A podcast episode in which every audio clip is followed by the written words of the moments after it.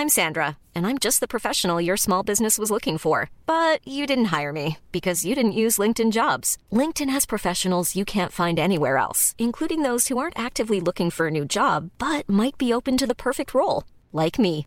In a given month, over 70% of LinkedIn users don't visit other leading job sites. So if you're not looking on LinkedIn, you'll miss out on great candidates like Sandra. Start hiring professionals like a professional. Post your free job on linkedin.com/people today. Salut les amis, c'est Sofiane. Alors aujourd'hui un épisode avec euh, Seva, qui est un ami stand-upper euh, très doué. Voilà, on a joué ensemble au Paname et on a pas mal discuté. J'ai vu que j'avais plein de, de points communs avec lui. J'ai été vraiment ravi de faire sa connaissance et d'enregistrer ses anecdotes dans le podcast. Alors euh, je vous laisse avec son épisode. Comme d'habitude, merci de laisser 5 étoiles et un commentaire sur Apple Podcast, Podcast Addict, Spotify, partout où il est possible de le faire. Et je vous dis à très bientôt les amis. Bis à tous, même à toi là-bas. Salut les amis, c'est Sofiane. On se retrouve pour un nouvel épisode du podcast. C'est en forgeant qu'on devient forgeron et c'est en galérant qu'on devient humoriste. Voici Galère d'humoriste avec aujourd'hui Sévac. Salut Sévac, comment tu vas? Salut, ça va et toi? Salut tout le monde, à tes 20 millions d'auditeurs. Eh bien écoute, euh, salut euh, de la part des 20 millions d'auditeurs. hein. J'espère que j'espère qu'on en a un peu plus quand même, je te cache pas. Et euh, donc tu avais une ou plusieurs anecdotes à nous raconter dans le podcast? Ouais, j'en ai une qui m'est arrivée il y a pas très longtemps. J'ai un, un de mes meilleurs amis qui habite à, à Dunkerque, qui est responsable de événementiel dans un camping, et qui m'a dit Tiens, bah, ça serait cool, toi tu es humoriste, moi je suis responsable événementiel, on va fusionner nos forces et tu vas venir jouer chez moi. Je me dis Jouer dans un camping, ouais, c'est pas. Bon, pourquoi pas C'est pas grave. Mais c'est du plein va. air. Ouais, c'est non, c'est pas du plein air. Donc il m'explique tout, machin, viens et tout. Bon, j'y vais. Euh, je passe par Lille, je prends un de mes meilleurs potes et on y va. Je prends sa copine, je prends la mienne, on y va. On, va- pour Dunkerque. Déjà, on va à Dunkerque. Plus tu montes, plus le paysage s'alourdit. Tu vois, il fait plus, il fait gris. Mais... Est-ce que c'était comme dans le film euh, Bienvenue chez les Ch'tis? Euh, non, parce qu'il a plu tout le long, même à Paris, il a plu. Euh, donc on arrive là-bas, un énorme camping, et puis euh, j'arrive devant la guitoune de la personne qui doit ouvrir, et le mec me dit, euh, je vous connais pas. Donc je lui dis, bah je suis humoriste, je dois venir jouer, j'ai vu avec mon pote et tout, et il me dit, non, je sais pas. Donc j'appelle mon pote qui vient, machin. Et en fait, en passant, t'as la guitoune, et juste à côté, t'as un espèce de, de muret, où lui, il est obligé de rentrer, et il y a mon affiche, en fait, sur ce muret. Donc ça veut dire que le mec me voit en train de rentrer, mais m'a pas reconnu. Bon, c'est pas grave, le mec vient me chercher. C'est là que tu vois que t'as cartonné dans ta carrière. ouais, c'est vois. ça. C'est que, C'est là que tu vois où t'en es. c'est que tu vois Gad Elmaleh en vrai, t'as jamais vu sa tête sur les affiches, tu dis c'est Gad Elmaleh. C'est bon. Tu vois Sévac sur les affiches, tu le vois en vrai, tu dis Hmm, quand même. il, y a, il y a un doute. Euh, ça remet les pieds sur terre. Ouais, ouais, non, mais c'est, j'en apprends tous les jours et je reste humble tous les jours grâce à ce genre de, de personnes. Ah ça. Et, et donc, euh, on rentre dans le camping, c'est vraiment. Finalement, un il te il laisse ouais, passer quand même. il ça me laisse va passer, tout le monde arrive, ah, vous inquiétez pas, c'est l'humoriste, machin. Bon, il me laisse passer tant bien que mal, on y va, on rentre, c'est un énorme camping, et puis il y a un petit restaurant.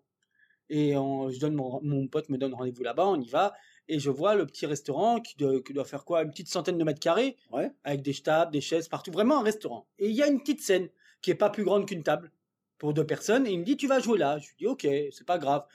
Ça fait deux fois, c'est pas grave, ça commence à faire beaucoup, mais pourquoi pas, pourquoi pas? Bon, t'avais fait la route jusqu'à Dunkerque. Ouais, maintenant j'étais Tu là. vas pas repartir, voilà, ouais, voilà. ça. je suis là. Je me dis bon, allez, on y va. Et je lui dis chose importante parce que je vois mon, mon affiche un peu partout. Je lui dis est-ce que les gens savent que je suis là, que je joue? Est-ce que les gens viennent pour moi Ah, c'est important ça. Ouais, et parce que euh, il S'ils viennent dit- pour manger, c'est. Ah oui, bah, tu vas le voir. C'est pour ça que ça s'appelle une galère après. On est d'accord. Et il me dit oui, t'inquiète pas, les gens savent que t'es là. On a mis des affiches partout euh, et ils viennent pour toi. Je lui dis ok. On arrive, on mange avant et petit à petit la salle se remplit. Mais quand tu viens pour un humoriste et que tu vois le mec en question devant toi en train de bouffer, t'as les spectateurs qui commencent à te regarder un petit peu, des petits sourires, des bonjours, des machins, c'est vous l'humoriste, rien, calme plat. Donc Ah je oui, me dis bon, ça commence mal, mais c'est moi, j'ai un mauvais a priori. Je monte sur scène et je commence et là tout de suite je vois que ils sont pas venus pour moi. Ils sont venus pour manger. Oh. T'as 120 personnes dans la salle qui viennent pour manger et qu'il y a un connard qui essaye de faire des blagues. Et j'ai ma copine qui est en régie, qui est là et qui est encore plus dépitée que moi. Bon, je joue, je joue. Et en fait, voilà, ce qui se passe, c'est que personne t'écoute, les gens parlent entre eux. Et à un moment donné, ça commence à taper sur les tables et machin, et ça crie. Et moi, je veux faire de l'impro. Euh, parce que je pensais que j'étais fort en impro jusqu'à ce jour-là. et je dis au mec, je lui dis, pourquoi vous tapez sur la table? Et le mec, il y en a un qui me répond, chef de groupe, il me dit, pour que tu fermes ta gueule, parce qu'on veut manger tranquille. Ouh là là là là là. Donc c'est un peu ça, personne m'écoute. Alors t'as, sur une salle de 120 personnes, tu as 4 personnes qui m'écoutent. Et ces 4 personnes, je me dis, je vais m'accrocher pour eux. parce qu'ils sont là, ils m'écoutent, ils me regardent. Et sur les quatre personnes, il y a un mec qui se lève, il passe sur le côté parce que c'était à côté de la porte de sortie. Mhm. Il m'arrête dans mon spectacle, il me dit oh viens voir.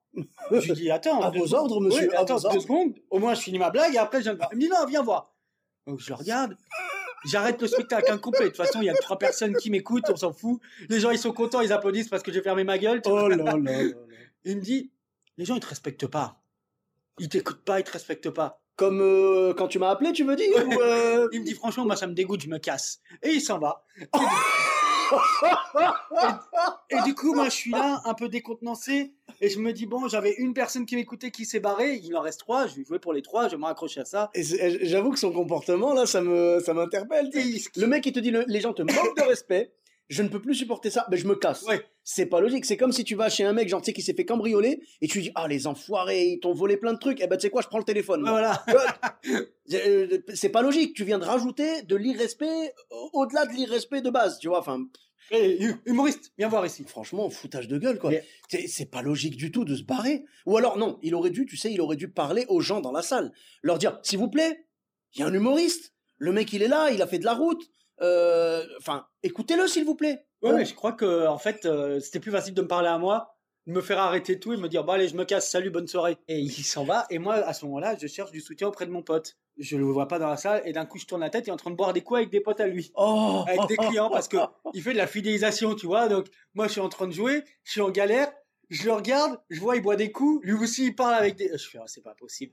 Je regarde mon autre pote qui est là et lui je vois sa mine est complètement décontenancée, sa copine elle, elle est là, Pff, tout le monde est là, on Il est souffre dépité. pour toi, quoi. Ouais, il souffre pour moi et il me voit souffrir en fait. Mais est-ce qu'ils font partie Non, ils font pas partie des trois personnes dont tu parles. Non non eux c'est en plus parce que eux, c'est du bonus, je les ai ramenés avec moi. Voilà, ouais. Ils ont pas trop le choix d'écouter eux en fait. Et les trois autres, du coup, comment ils sont? Les trois autres, c'est un père avec ses enfants, mais un père tout seul, et une dame qui est là avec peut-être son mari. Donc c'est vraiment des gens très sympas qui sourient et qui sont là. Mais ils sourient, mais pas parce que c'est drôle, ils sourient parce que Te soutenir. ouais, ah c'est pas facile. Allez, je te donne du sourire, tiens. Allez, continue. Et puis euh, bon, euh, moi j'ai fait les, comme on fait, tu sais, on fait les balances avant, le micro, les machins et tout. Mhm. Et puis d'un coup, je sais pas ce qui se passe, mais vraiment c'est la totale. L'ingé son qui monte sur la scène, donc la scène plus petite qu'une table, quoi, de deux Ouais, personnes, qui s'allonge derrière moi et qui me dit T'inquiète pas, je suis en train de bidouiller les micros. Alors je suis en train de jouer. J'essaye de faire des blagues avec des gens qui crient, qui m'insultent, un autre qui me dit Arrête deux secondes, je me casse. Trois personnes qui me regardent, qui me sourient. Mon pote qui est- t'a abandonné. Mon pote qui m'a abandonné. Mes deux autres potes qui sont là, on dirait qu'ils sont à un enterrement. Et un mec allongé derrière moi en train de bidouiller des fils. Si ça s'est pas terminé en standing ovation, je comprends rien. Ouais, bah, t'as t'as rien compris. hein.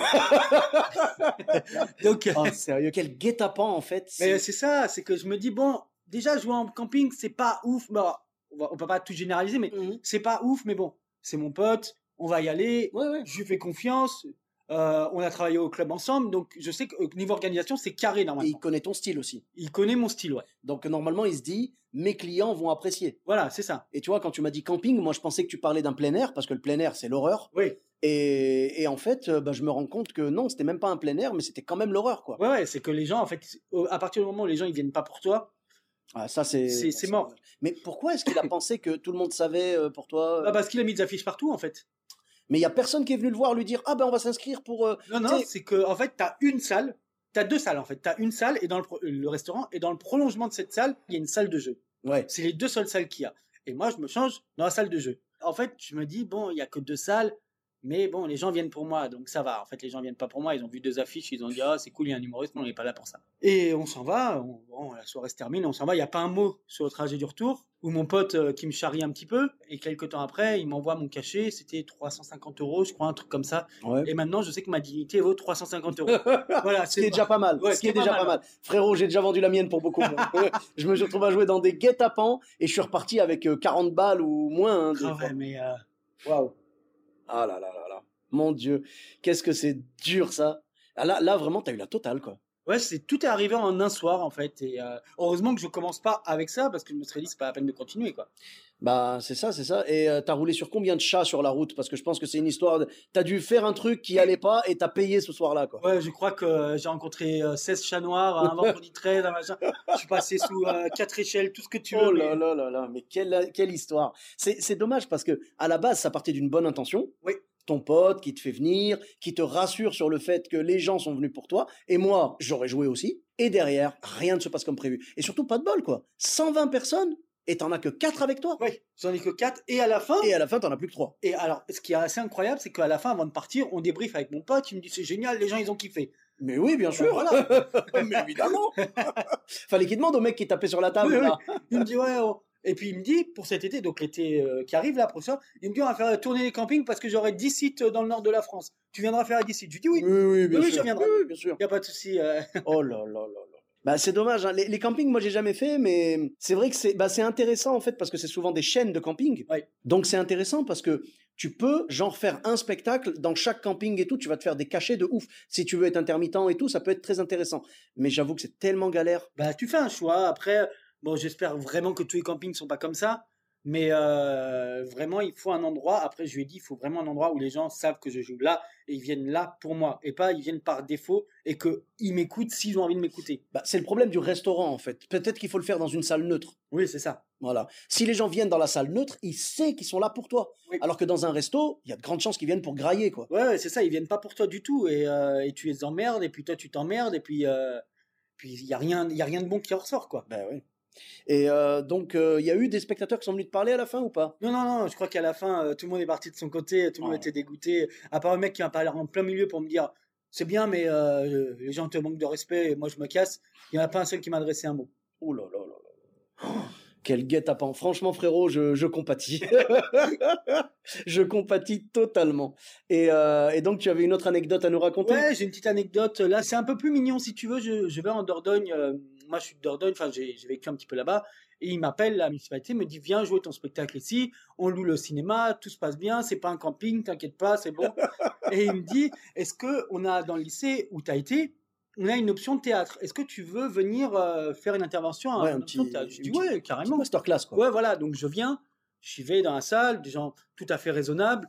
Euh, ils mangeaient pas, ils tapaient pas sur les tables, donc tout va bien. C'est déjà bien. c'est déjà. C'est une bonne base. Et, le, et puis le- ils me disent voilà, ils font option théâtre. Et toi, tu as fait une école de théâtre. Est-ce que tu peux voir avec eux un petit peu euh, comment ça se passe, machin et tout? Donc on me pose des questions. Comment tu fais pour interpréter un rôle? Je dis voilà, moi le théâtre, interpréter un rôle, en tout cas, je vois ça comme les jeux de mime qu'on faisait quand on était petit. C'est-à-dire que je prends un mec, je lui dis joue un chat, le mec va jouer un chat. Toi déjà, tu vas savoir que c'est un chat parce que tu, prends le mec, tu lui dis je prends un ado, je lui dis voilà joue un chat. Comment tu joueras un chat? Alors il m'explique comment il jouera un chat. Je lui dis voilà pourquoi tu le confonds pas avec un chien?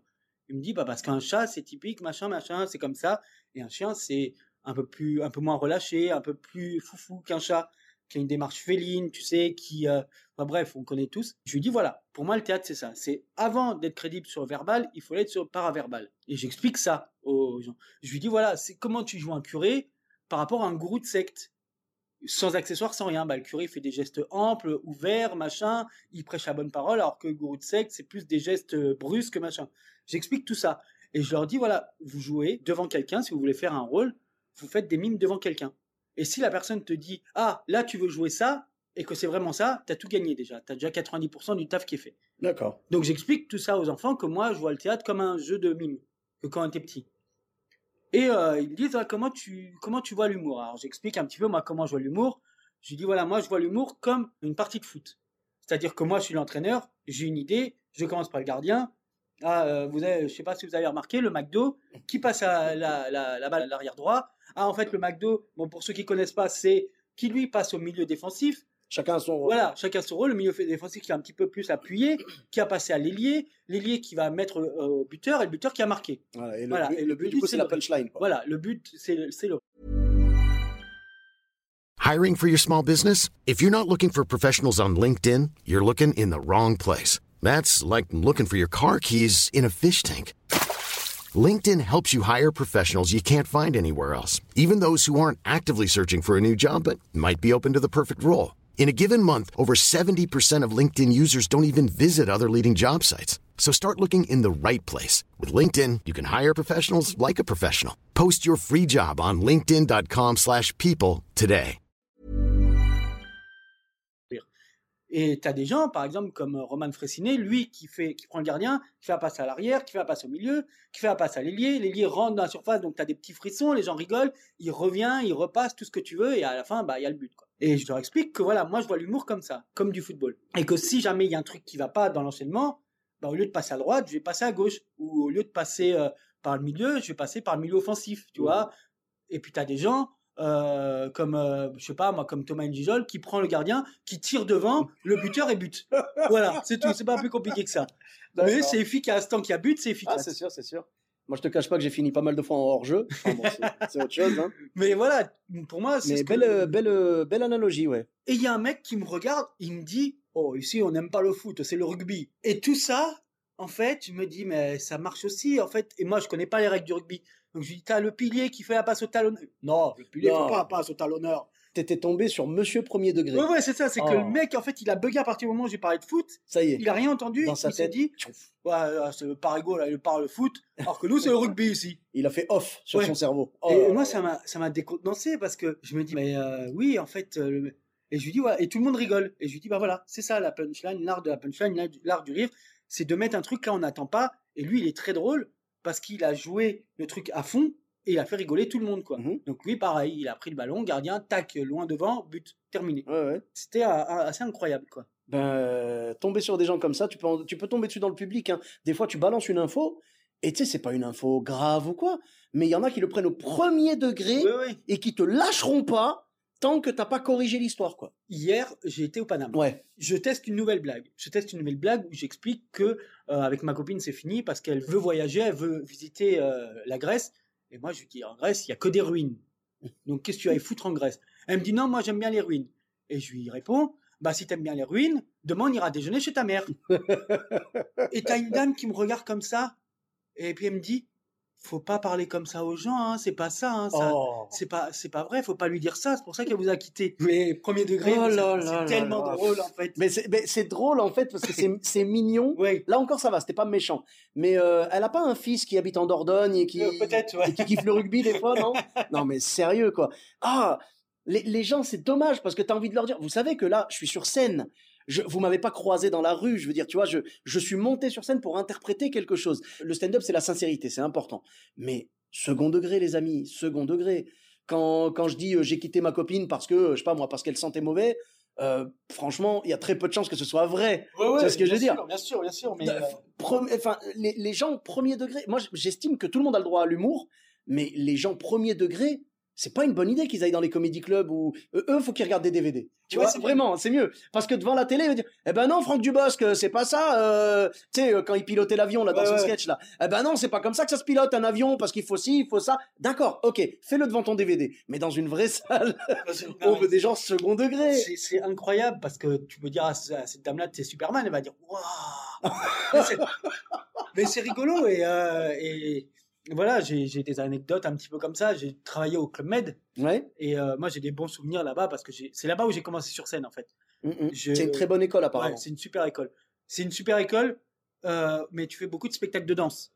Donc, au départ, parce que le, le Club Med se veut international, et qu'est-ce qui est international? Le- La danse. ouais, le, le muet quoi. Voilà. Le, et moi, j'ai commencé le spectacle de danse tout au fond, parce que je dansais pas, et petit à petit, je suis arrivé devant, et j'ai pris goût, et j'ai kiffé. C'est un exercice que j'aime bien, la scène, parce que ça procure des trucs, et c'est incroyable. Et les gens en face de toi, euh, qui peuvent être 2000 ou qui peuvent être 4, c'est assez incroyable, quoi. Le Club Med, en fait, je pense que ça t'a donné euh, goût un petit peu, ça t'a mis le pied à l'étrier pour la scène, et puis ça t'a donné goût à ce que les gens t'écoutent et te regardent et tout. Et euh, t'as commencé à faire tes propres sketchs là-bas ou pas? Non, en fait, on fait ce qu'on appelle des cafés-théâtres. C'est-à-dire que tu as une heure de gens qui viennent, des francophones, qui viennent dans une salle pour écouter des blagues qui sont faites et refaites et re-refaites au Club Med depuis des années. Des blagues d'internet, quoi. Ouais, qui sont faites et re- refaites depuis des années, des années, des Mhm. années. Et ils viennent pour ça. Et moi, je me suis toujours fixé des, euh, des objectifs dans la vie à atteindre assez facilement. Je suis arrivé au Club Med, j'ai dit, tiens, je vais monter sur scène. Une fois monté sur scène, j'avais coché le premier palier. Je me suis dit, tiens, je vais faire le café-théâtre. Un jour, je le ferai.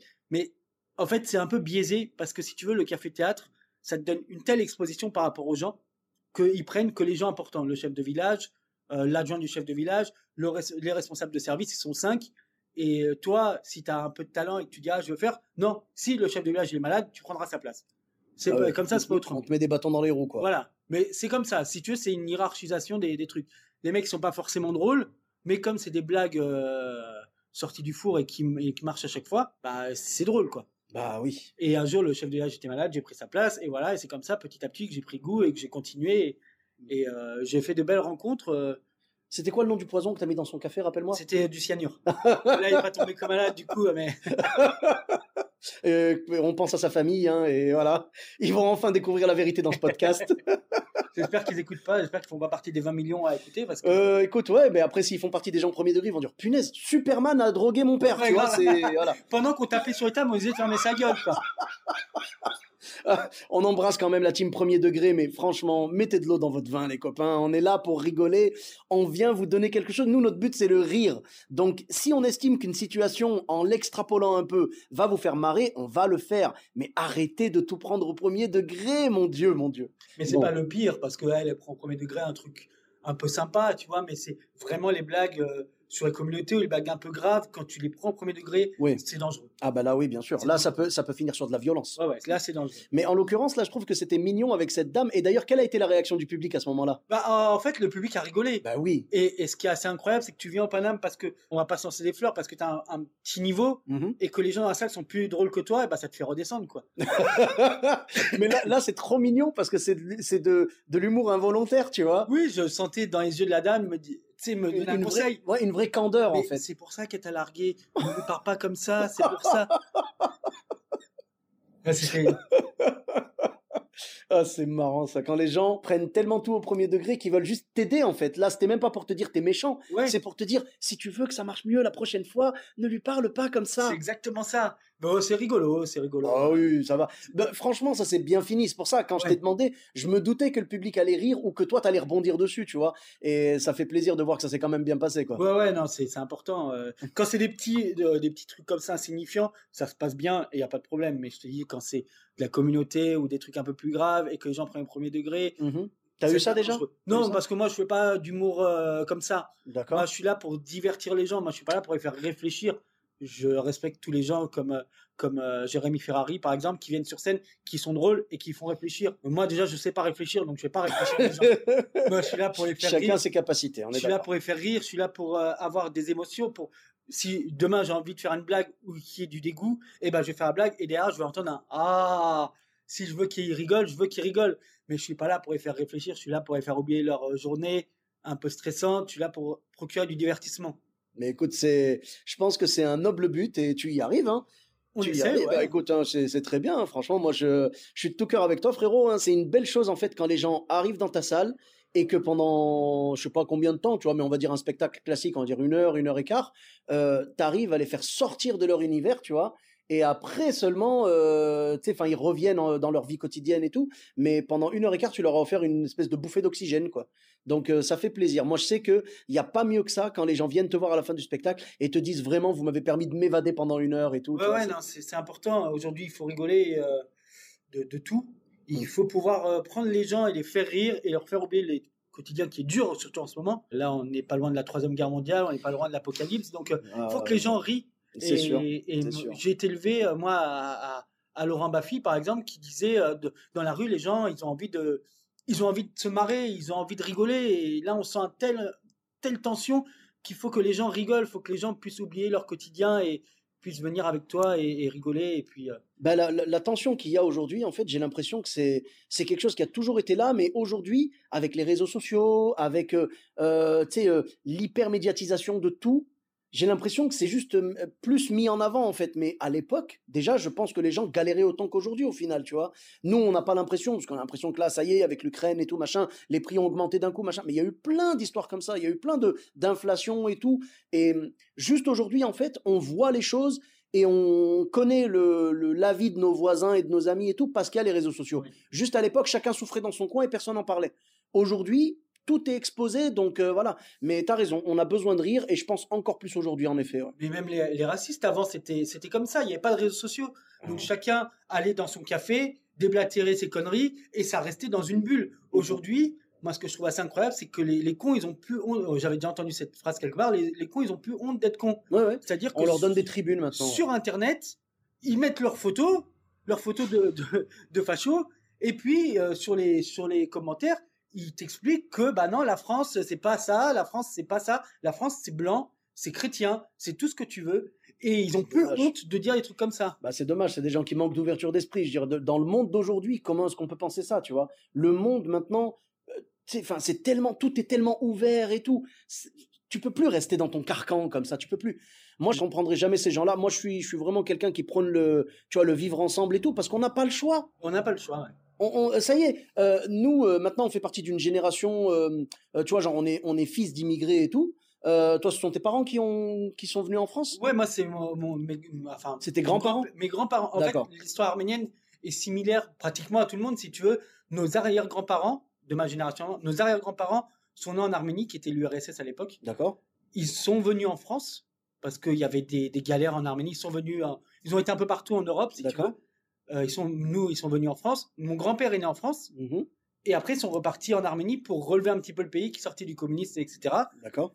Et euh, mon père est né en Arménie. Mes, mes oncles, mes tantes, tout le monde est né en Arménie. Et quand ça s'est plus ou moins stabilisé, Ils sont revenus ici. bah, ils sont euh, repartis. Ma famille est, aux États-Unis.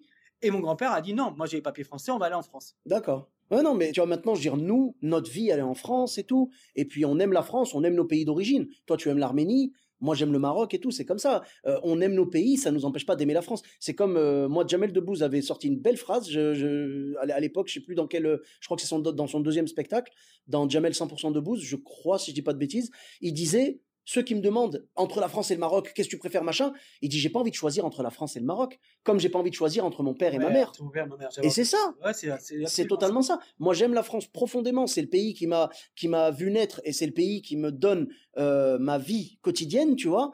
Euh, et j'aime le Maroc parce que c'est le pays de mes racines. J'aime les deux. Il y a pas de y a pas de problème. Donc euh, vivons ensemble et rions ensemble, frérot. Rions ensemble parce que c'est la seule chose qui est gratuite pour l'instant. Euh, gratuit, gratuit. Mettez dans le chapeau, Voilà, d'accord c'est ça. c'est Voilà. ça. Regarde dans le chapeau.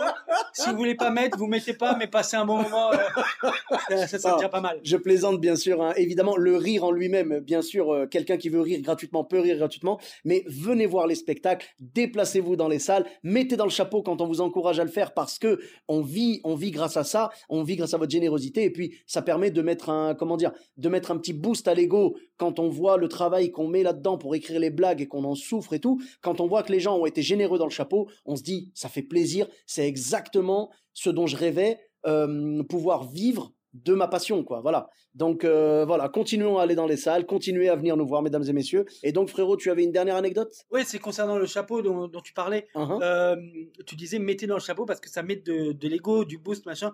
J'ai fait ma, une de mes meilleures dates euh, devant quatre personnes, deux Ouais. couples qui étaient venus. Ouais. Je vais voir les gens au début, je leur disais bon voilà on est quatre, est-ce que vous voulez jouer, machin. Moi je paye la salle donc ça me dérange pas euh, qu'ils soient là ou que j'annule, je la paye. Mhm. Il me dit non, on veut bien, machin. Donc quatre personnes, deux couples. Et à la fin, on a passé un tellement bon, bon moment que j'ai eu 70 euros dans le chapeau Pour quatre personnes? pour quatre personnes. Franchement, eh, je les applaudis. Alors là, euh, c'était la, la meilleure date que ça soit sur scène et dehors. Et quand tu sors avec 70 euros dans le chapeau pour quatre personnes, tu te dis bah là j'ai réussi ma mission parce qu'ils ont mis plus qu'une place d'Olympia, bien sûr, pratiquement. bien sûr, ça fait plaisir, tu vois. Bah ça, c'est des gens qui soutiennent le spectacle vivant, et ça fait plaisir. Et il en faut encore. Et il en faut des comme ça. D'ailleurs, tu me donneras leur nom. Et Ouais. euh, voilà. en tout cas, merci beaucoup, Sévac. Bah, merci à toi C'était de un m'avoir plaisir. reçu. Bah, avec grand plaisir, avec grand plaisir. hein. C'était, ça faisait un petit moment qu'on devait le faire, et puis bah, je suis ravi d'avoir pu euh, recueillir tes anecdotes. Où est-ce qu'on peut te retrouver sur les réseaux sociaux? Alors à Sevac-du-bas humour, E S-E-V-A-C-du-bas humour. Euh, sur Facebook pour les moins jeunes si t'en as. J'en fais partie. Voilà, bah, moi je m'appelle Sevac, artiste officiel. Voilà, tout sobrement. Ok. Et puis euh, un petit peu partout. euh, en ce moment, on, on partage la scène au Paname. on, Ouais. on, peut, on peut me retrouver un petit peu partout. Dès qu'il y a de l'humour, dès qu'il y a du public, on est là. Exact. Et donc, tu as peut-être une chaîne YouTube ou Twitter? Euh, non, j'ai pas tout ça. Non, je suis un boomer. J'ai pas. euh, j'ai du mal à me mettre sur Instagram. J'ai pas TikTok encore, mais peut-être. D'accord. Mais euh, YouTube, il y a trois abonnés. Il y a mes parents. C'est déjà pas mal. C'est déjà pas mal. Euh, mais YouTube, pour l'instant, euh, on va mettre de côté. Concentrez-vous sur les réseaux sociaux et puis ça viendra petit à petit. Ok, mais pas de problème. Écoute, je mettrai Facebook et Instagram. Je regarderai si tu as TikTok euh, au moment de la sortie de l'épisode. On verra. hein, je mettrai le lien. En attendant, bah, merci beaucoup. Et puis, ben, pour ma part, vous me retrouvez également sur tous les réseaux sociaux. Sofiane et Taï, E de TAI, sur Facebook, Twitter, YouTube, Instagram et TikTok. N'hésitez pas à laisser 5 étoiles et un commentaire sur Apple Podcast, Podcast Addict, Spotify et partout où il est possible de le faire. Je vous dis à très bientôt pour un nouvel épisode. Bis à tous, même à toi là-bas.